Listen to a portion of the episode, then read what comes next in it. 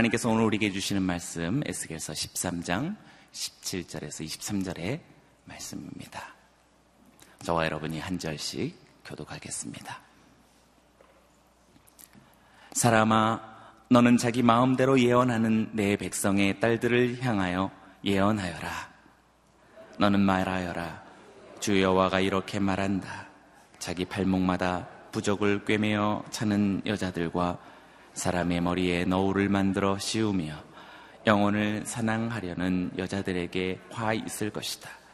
너희가 내 백성들의 영혼을 사냥하고도 너희 영혼이 살 수 있을 것 같으냐? 너희가 보리 몇 줌과 빵 몇 조각으로 내 백성들 가운데서 나를 모독하고 거짓말을 고지 듣는 내 백성들에게 거짓말을 해 죽어서는 안 될 사람들을 죽이고 살아서는 안 될 사람들을 살렸다. 그러므로 나 주 여호와가 말한다. 너희가 그곳에서 영혼들을 마치 새처럼 사냥하는데 사용하는 너희 부적을 내가 대적하겠다. 내가 그것들을 너희 팔에서 찢어내고 너희가 마치 새처럼 사냥한 바로 그들의 영혼들을 내가 해방시킬 것이다. 내가 또한 너희가 머리에 쓴 천 조각을 찢어버리고 내 백성들을 너희의 손에서 구해낼 것이다. 그들은 더 이상 너희의 손 안에서 먹이가 되지 않을 것이다.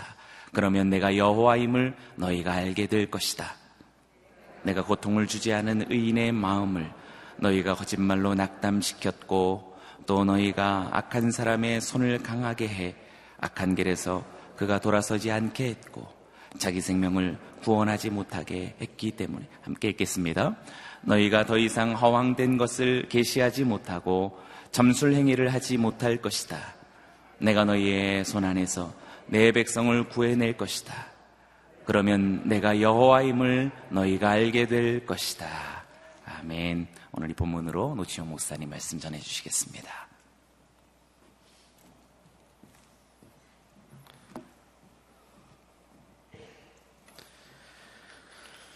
하나님의 말씀은 에스겔에게 계속해서 임하고 있습니다. 하나님의 말씀이 오늘 우리에게도 계속 임하고 또 선포되고 있음을 우리가 믿고 받아들이기를 간절히 소망합니다. 하나님의 말씀이 나에게 임했을 때 나에게는 어떤 일이 일어날까?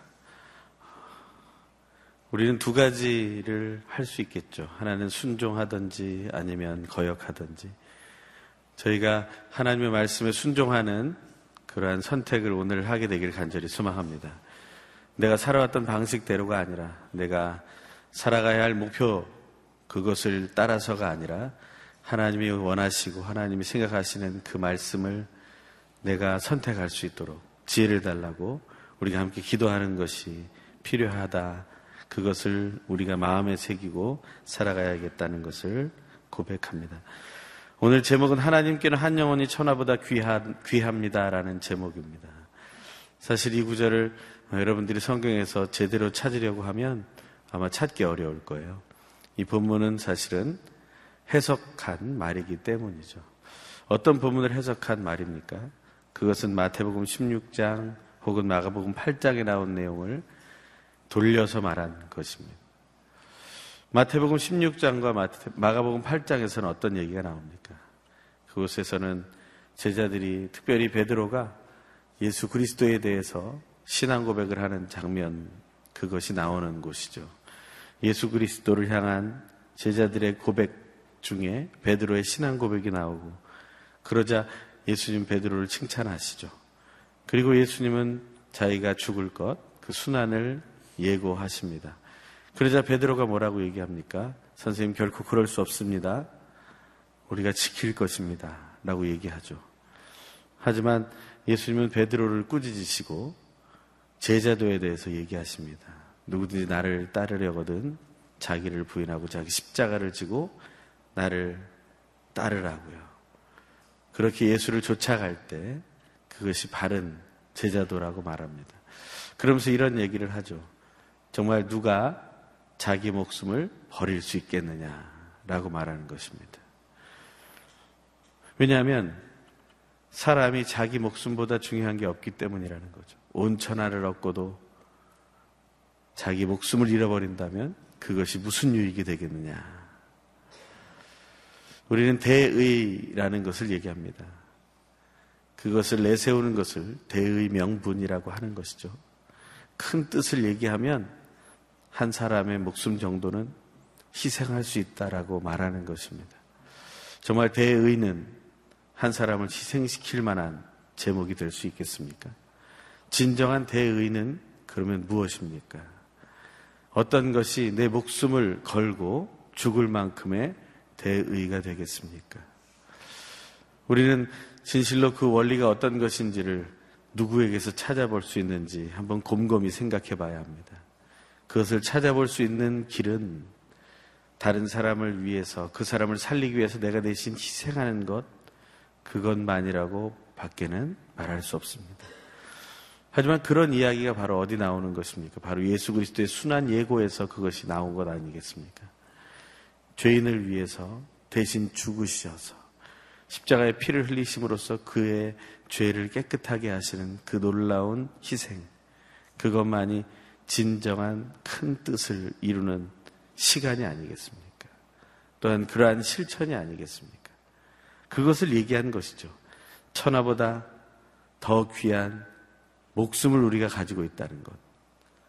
그런데 그 천하보다 귀한 목숨을 버리면서까지 우리 한 영혼, 나의 한 영혼까지 살리시려고 했다는 것.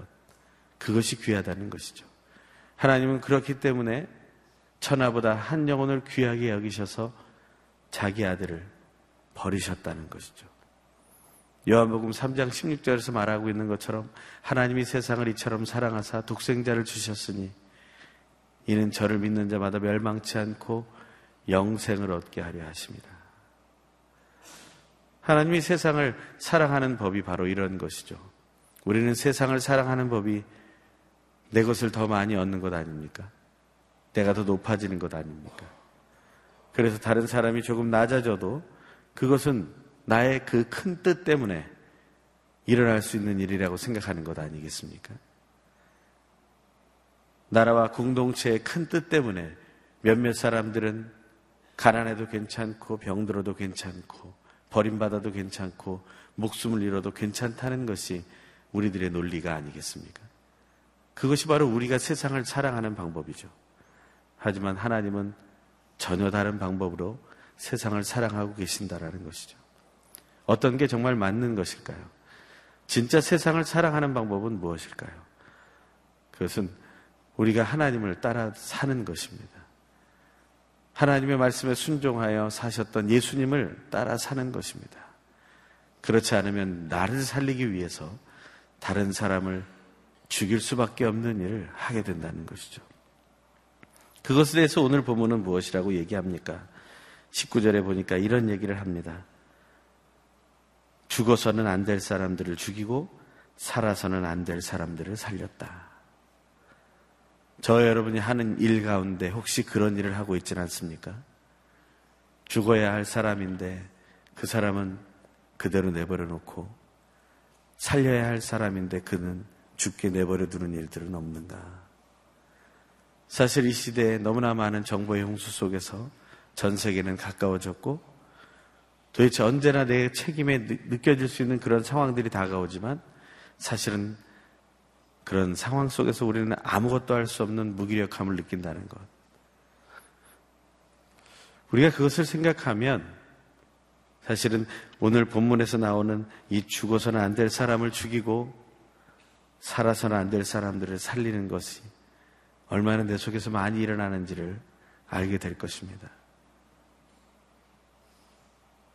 우리가 진정 필요한 것이 무엇이냐면 그것은 하나님의 마음을 품는 것입니다.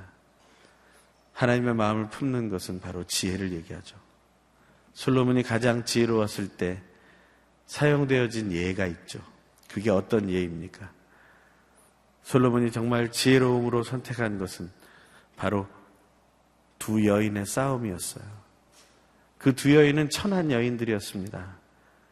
하지만 그 두 여인이 공통점은 자녀가 있었다는 것이고, 그런데 한 아이의 한 아이를 둔 엄마는 그 아이를 잃었고, 한 아이를 둔 엄마는 그 아이를 잃었다는 것이죠. 한 아이가 죽었는데 자기 아이가 죽은 아이가 돼서 와 있다는 것. 그것이 가장 복잡한 문제가 되어 있는 것입니다. 분명히 내 아이는 내가 알죠. 하지만 그것을 증명할 길이 없는 겁니다. 그러니 얼마나 억울하고 힘듭니까? 그러한 생명에 대한 논쟁이 일어나고 소유에 대한 논쟁이 동시에 일어난 그 상황 속에서 솔로몬은 지혜로운 재판을 하게 되죠. 결국에는 어떤 것을 얻게 됩니까? 그 살아있는 아이를 데려와서 반으로 나눠서 나눠주는 것이 좋겠다라고 말하죠. 그러자 진짜 그 아이의 엄마는 그 아이를 살리려고 하고 이미 자기 아이가 죽어버린 그 엄마는 그러라고 얘기합니다. 살려야 할 존재를 살릴 수 있고 죽어야 할 존재를 죽도록 내버려 둘 수 있는 것, 그 단호함이 바로 지혜라는 것이죠. 이 시대를 살아갈 때 우리에게 필요한 것은 바로 그런 지혜입니다. 하나님의 마음을 품을 때 그것을 우리는 얻을 수 있죠. 시편과 잠언에서는 바로 그 지혜를 하나님을 경외하는 자만이 얻을 수 있다고 말하고 있습니다. 하나님을 두려워하지 않고 하나님을 향해서 내가 떨고 있지 않는다면 정말 에스겔이 행했던 것처럼 정말 두려움 속에서 먹고 소스라치게 놀란 가슴으로 물을 마시는 그러한 경험을 우리가 하게 될 때 우리는 이 시대의 진정한 지혜를 발견할 수 있게 될 거라는 거죠. 세상이 말하는 상식적인 지혜가 아닙니다. 그 상식을 아우를 수 있는 통찰력을 얘기하는 것이 아닙니다. 그냥 그보다 한 수 더 앞서 보는 그러한 이야기를 얘기하는 것이 아닙니다. 그것은 세상 사람들이 훈련을 통해서도 또한 자기 재능을 살림을 통해서도 가능한 것이죠. 그런 것을 하나님의 지혜와 어떻게 비교할 수 있겠습니까? 고리도 전서에서 말하듯이 하나님의 어리석은 것이 사람의 가장 지혜로운 것보다 더 낫다라고 말하지 않았습니까? 예전에 이런 이야기를 들은 적이 있습니다. 강호동이라는 천하장사와 이만기라는 천하장사가 붙은 거죠. 하지만 강호동이라는 그 천하장사가 이만기라는 천하장사를 이기는 이야기가 나옵니다. 어떻게 그럴 수 있을까? 강호동 씨가 얘기하더라고요. 자기는 여섯 일곱 수를 앞에 봤다고. 자기가 이렇게 하면 이만기 씨가 이렇게 할 거고 또 이렇게 하면 내가 이렇게 할 거고 여섯 일곱 수를 보고 나서 싸움에 나갔다. 우리가 볼 때는 별것 아닐 것 같은 그러한 씨름이지만 결코 그렇지 않다는 거죠. 그 좁은 공간에서 삿발을 둘이 붙잡고 싸우는 그 짧은 시간의 경기 속에서도 수없이 많은 수를 서로 내다봐야 하는 것이 이 세상의 싸움입니다. 그런 세상 속에서 우리가 어떤 지혜를 가지고 나가야 진짜 승리할 수 있을 거라고 믿습니까? 단지 어떤 사람보다 내가 공부를 더 많이 하고 더 많은 통찰력을 얻게 되면 그 싸움에서 이길 것이라고 생각하십니까? 아니요, 그렇지 않습니다. 사람들은 이제 빅데이터라는 것을 만들었어요. 그 지식들이라는 것을 모아서 모아서 진액을 뽑아내고 있다는 겁니다. 우리가 잘 알지도 못하는 세상 속에서 엄청나게 많은 지식들이 모여서 더 큰 통찰력, 미래를 바라볼 수 있는 그 점괘를 내줄 수 있는 그러한 지식의 총체를 만들어가고 있다는 것이죠. 그럼 그리스도인들은 무엇을 하고 있습니까? 그것에 앞장서고 있습니까? 아니면 그것을 돕는 그저 하나의 모습에 불과한 자리에 차지하고 있습니까?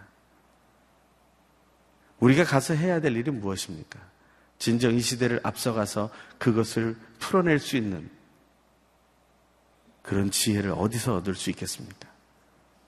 그것은 하나님의 말씀 속에서, 그것은 하나님이 주시는 지혜 속에서, 하나님을 경외하는 자가 얻게 되는 그 능력 속에서 이룰 수 있게 된다는 것이죠.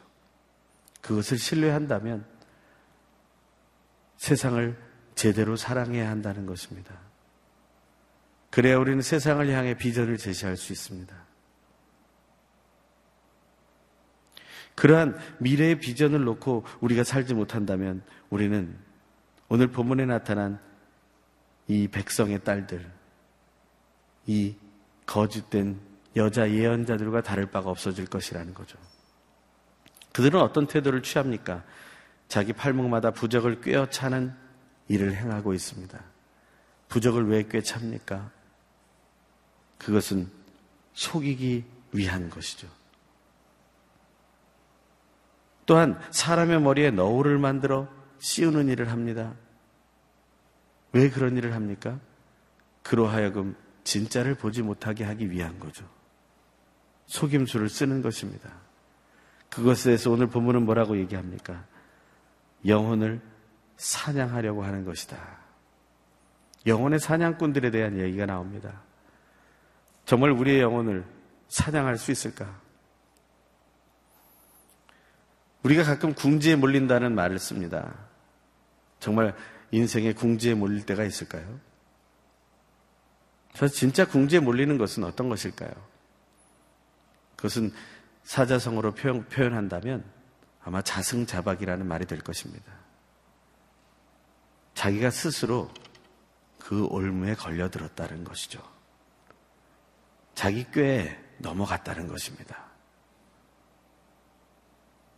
내가 풀어놓지 않았다면 내가 그 자리에 넘어갈 이가 없다는 것이죠.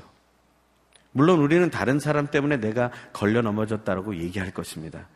왜냐하면 우리는 늘 그렇게 핑계를 대고 변명을 하는 인생을 훈련해 왔으니까요. 언제나 내가 책임지고 나가겠다고 말하기보다는 누군가 다른 사람이 먼저 잘못했다는 것을 먼저 얘기하는 것이 우리의 태도였으니까요. 하지만 다시 곰곰이 자기 자신을 돌이켜보면 그 모든 궁지에 몰리는 사건들은 내가 펼쳐놓은 욕심 때문에 내가 가지고 있던 생각 때문에 이 허황된 생각들 때문에 미래를 점쳐보고 싶었던 그러한 마음들 때문에 그랬다라는 겁니다. 그 여인들이 괜히 존재하는 게 아닙니다. 그러한 사람들이 있기 때문에 있는 것이죠. 어릴 적 학교를 다니기 위해서 미아리 고개를 숲에 지나다녔습니다. 버스를 타고 미아리 고개를 지나갈 때마다 갈 때 이쪽 편에 점집을 세보고 올 때는 저쪽 편에 점집을 세봤어요. 날마다 숫자가 달라지더라고요. 그것은 제가 못 본 것을 보았기 때문이겠죠. 지나가는 차 안에서 어떻게 똑바로 숫자를 다 셀 수 있겠습니까? 그 골목 골목 속에 그 복잡한 골목 속에 담겨져 있는 간판들을 어떻게 다 볼 수 있겠어요? 그러니 늘 달라질 뿐이죠. 하지만 늘 신기했던 것은 어떻게 그 자리는 잘 보존이 될까라는 거였어요. 어느 날인가 그것들이 없어지기 시작하더라고요. 그래서 영적인 승리를 했구나라는 생각을 했어요. 그랬더니 그렇지 않더라고요. 신촌으로 모이더라고요.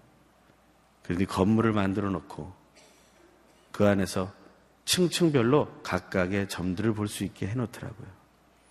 인터넷 시대가 되면서 전국 네트워크망을 먼저 열더라고요. 교회는 분열하고 있는데 점집은 하나가 되고 있더라고요. 전 세계의 점집이 하나로 묶어서 서로 네트워크 하면서 정보를 공유하고. 그러니 어떻게 되겠어요? 이 사람이 이쪽에서 점 보고 전국 어디 가서 용하다는 데 가서 점 보면 그 데이터가 다 떠도는 거죠. 누구나 다 알아맞힐 수 있는 시간이 되는 겁니다. 물론 어떤 사람들은 얘기하겠죠. 아니야, 그렇지 않아. 그런 정보 가지고 다 맞출 수 없어. 뭔가 영험함이 있어야 된다고. 그러니 그 영험함이 점점 소문이 나니까 결국에는 예수를 믿고 교회에서 직분을 받은 분들도 결혼 때가 되면 날짜를 받으러 가는 거죠.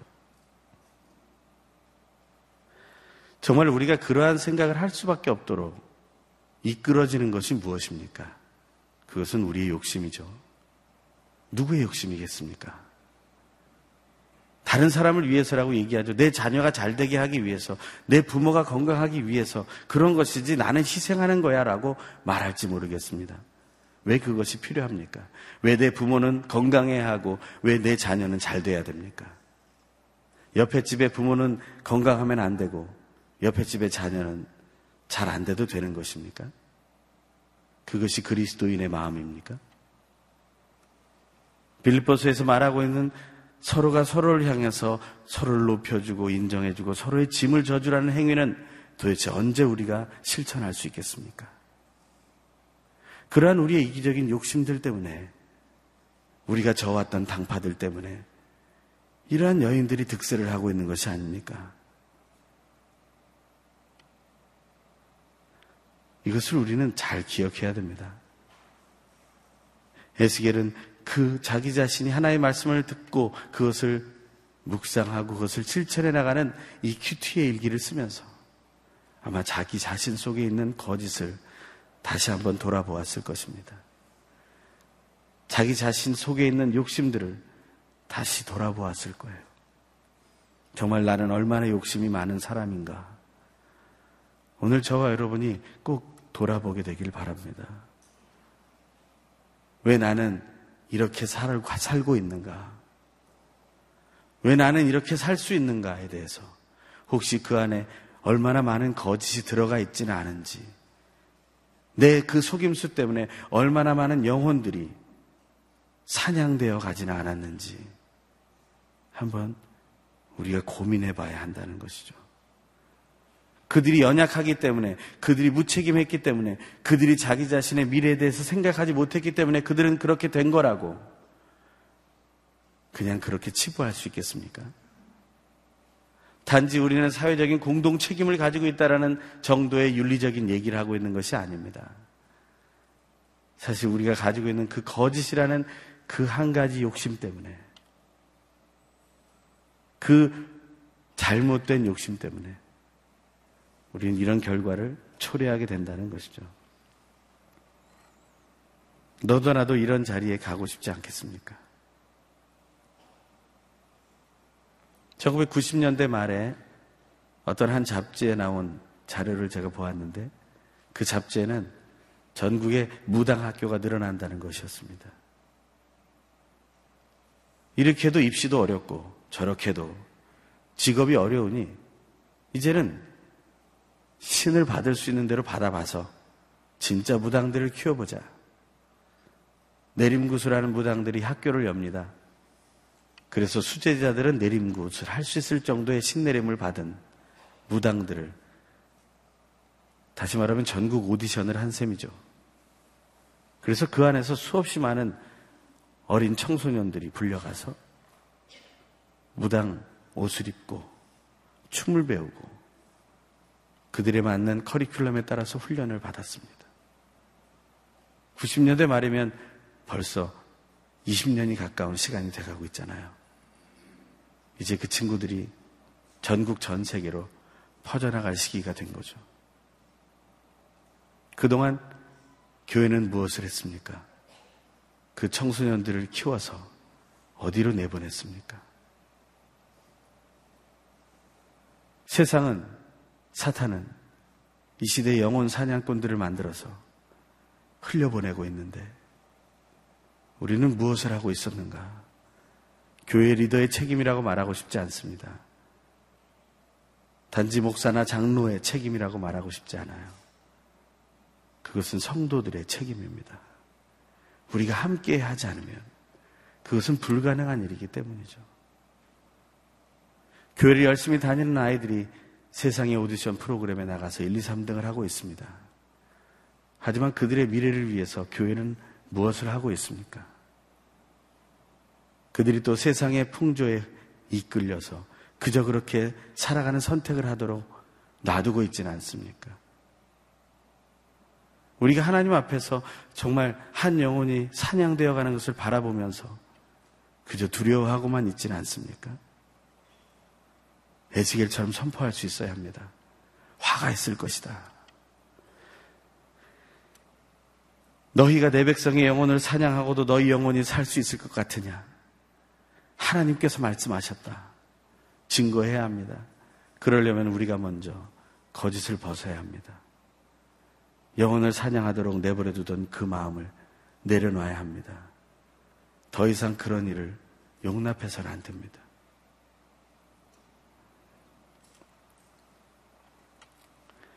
하지만 전도서에선 이런 얘기를 하고 있죠.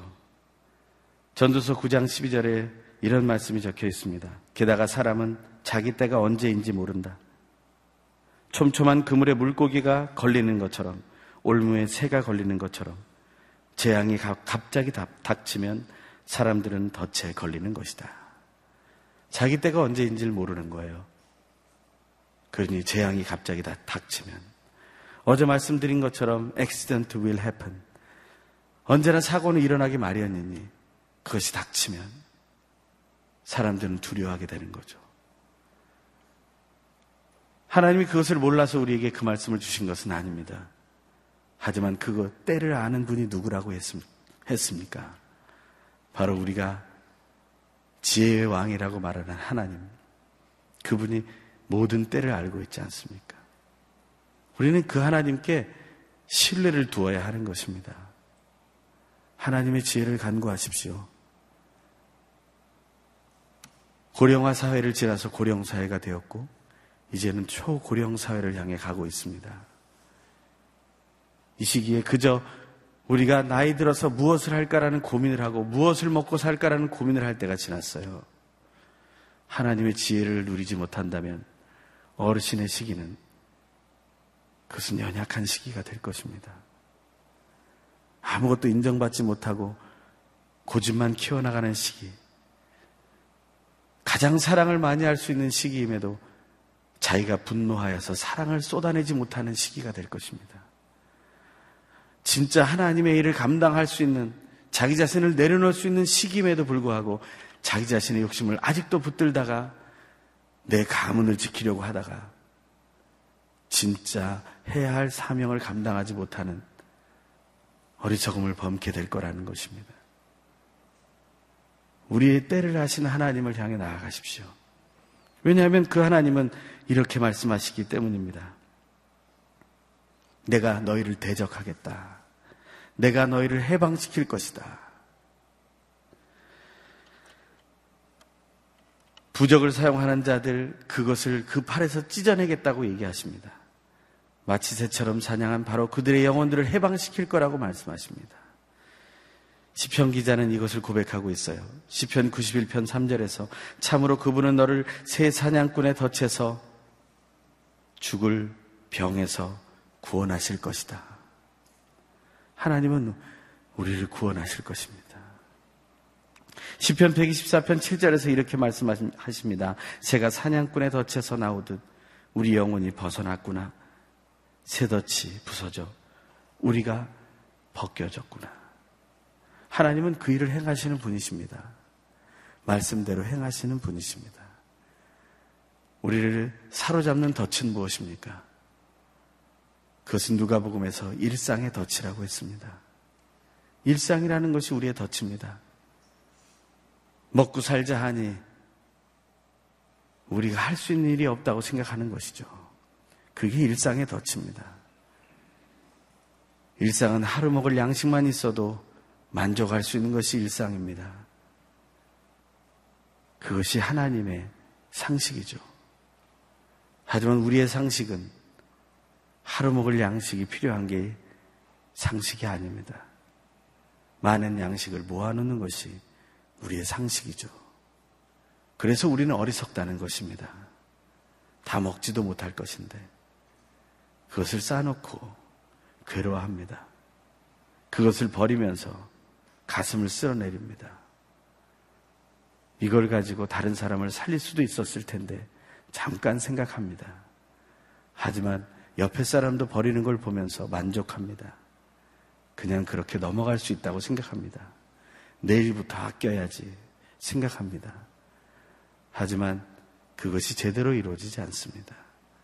1년, 2년, 10년, 20년, 일평생이 지나가는 거죠.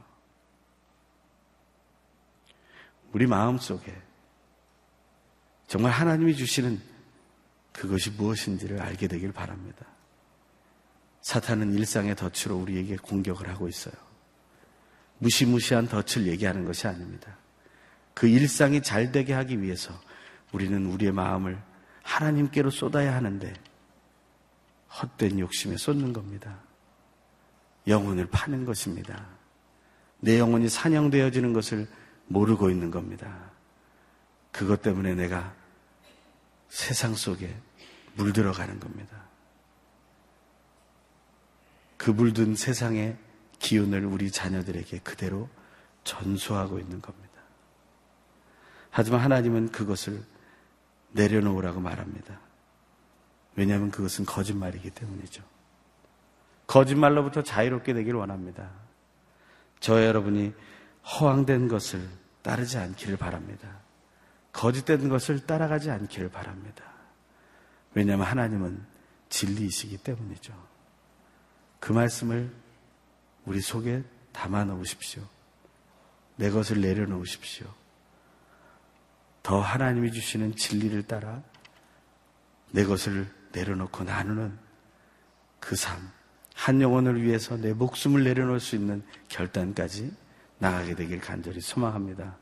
이 시간 함께 기도할 때 하나님 우리의 마음을 다스려 주시옵소서. 내 속에 거짓이 얼마나 많은지를 보게 하여 주시옵소서. 그 거짓을 내려놓게 하여 주시옵소서. 그 짓을 그 거짓을 다 버리게 하여 주시옵소서. 하나님의 뜻이 내 안에서 이루어질 수 있도록 진리 하나님께서 나의 경외의 대상이 되실 수 있도록 내가 거짓을 버리고 진리를 동경하게 하여 주시옵소서. 예수가 자기의 목숨을 버리고 나의 생명을 구하기 위해서 희생했던 것처럼 나도 이미 구원받았으니 나도 부활의 생명과 영원한 생명을 이미 얻었으니 이제 이 땅에서의 구차한 목숨 내려놓고 한 영혼 사냥되는 것을 막기 위해서 내 자신을 내려놓게 하여 주시옵소서. 그것을 위해 달려가게 하여 주시옵소서. 결단하게 하여 주시옵소서. 거짓과 싸워 이기게 하여 주시옵소서. 우리 간절히 소망하며 통성으로 기도합니다. 할렐루야 하나님 감사와 찬양을 드리니 영광 받아 주시옵소서. 우리에게 주어진 놀라운 일과 그 삶이 우리 삶 속에서 이루어질 수 있게 하여 주시옵소서. 진짜 진실이 무엇인지 하나님은 알고 계시면 우리가 알고 있습니다. 이 세상은 진리를 찾아 나가는 그저 추격자에 불과합니다. 하지만 하나님은 진리를 아시는 분이시며 진리이십니다. 그 하나님을 따라가게 하여 주시옵소서. 세상의 헛된 자들은 헛된 것을 향하여 달려가라고 말하지만 우리는 하나님을 향하여 달려가는 것이 우리의 고백인 것을 우리가 믿게 하여 주시옵소서. 하나님 우리를 일상의 덫으로부터 우리를 해방시키실 것을 선포하셨습니다. 그리고 그것을 이루고 계십니다. 그것을 이미 이루셨습니다. 예수 그리스도의 그 십자가의 놀라운 능력으로 그것을 이루셨습니다. 한 영혼이 천하보다 귀하다는 사실을 예수의 죽으심으로 보여주셨습니다. 하나님 우리가 그 사실을 따라가게 하여 주시옵소서. 그 사실을 믿고 따라가게 하여 주시옵소서. 나이가 들면 들수록 어르신이 되면 될수록 욕심에 빠져 거짓에 빠져 일상에 빠져 살아가는 인생이 아니라 하나님의 지혜를 향하여 달려가는 놀라운 결단을 행하게 하여 주시옵소서. 내 고집과 분노 속에 사로잡혀서 살아가는 인생이 아니라 하나님이 주신 사랑을 쏟아내며 인생을 마무리할 수 있는 놀라운 은혜의 삶을 누리게 하여 주시옵소서. 노년이 되어 분리되고 갈라지며 싸우고 다투는 일들이 드러나는 것이 아니라 진실로 저 사랑하고 화합하여 온 세계가 하나님의 사랑 안에 하나될 수 있음을 보여줄 수 있는 놀라운 지혜의 공동체를 일어나갈 수 있도록 이끌어 주시옵소서. 귀하고 놀라우신 하나님 아버지 역사하여 주시옵소서. 성령으로 충만케 하여 주시옵소서. 하나님의 진정한 지혜를 갈구하니 이 생에서 얻고자 하는 모든 욕심들을 내려놓고 그 욕심 때문에 우리가 덫에 걸리게 되는 그 모든 거짓에 미혹으로부터 하나님 우리가 자유로울 수 있기 위해서 하나님께 달려갈 수 있게 하여 주시옵소서. 하나님은 전능하신 하나님은 우리의 피난처가 되심을 고백합니다. 이 세상 안에서 온 세상 속에서 복음을 전하는 하나님의 사람들의 그 사역 속에서 얼마나 많은 거짓이 판을 치고 있는지 오늘 두려워하지 말고 진리이신 하나님 붙들고 담대히 나아가는 결단의 시간이 있게 하여 주시옵소서. 승리를 누리게 하여 주시옵소서. 우리에게 승리를 주실 하나님을 찬양하며 이제는 우리 주 예수 그리스도의 놀라우신 은혜와 하나님 아버지의 결코 끊어지지 않는 사랑하심과 성령 하나님의 교통하심과 인도하심과 진리로 충만케 하심과 모든 일상의 덫으로부터 해방시키는 역사가 진실로 하나의 말씀 따라서 거짓을 버리고 하나님의 놀라운 지혜 가운데로 나아가기를 소망하며 나아가는 이 자리에 모인 하나님의 사람들과 영상으로 함께 참여하는 모든 성도들 그리고 온 땅에 흩어져 복음을 전하는 하나님의 사람들과 선교사들 그리고 모든 교회들 위해 지금부터 영원토록 항상 함께 계시옵기를 간절히 축원하옵나이다. 아멘.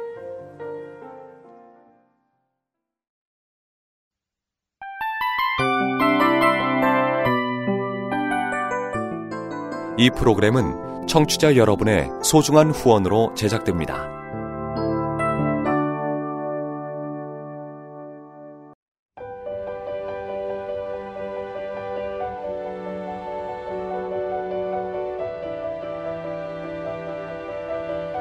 세상에는 수많은 교회들이 있지만 더 깊이 있는 말씀 강해를 찾기 위해 크기로만 교회를 선정하지 않습니다. 보다 좋은 영적 콘텐츠를 더 많이 나누기 위해 방송비를 받지 않습니다. 1년 365일 복음만 전하고 싶어서 우리는 광고를 하지 않습니다. 온누리의 복음을 땅끝까지 CGN TV와 함께 땅끝 성교사가 되주세요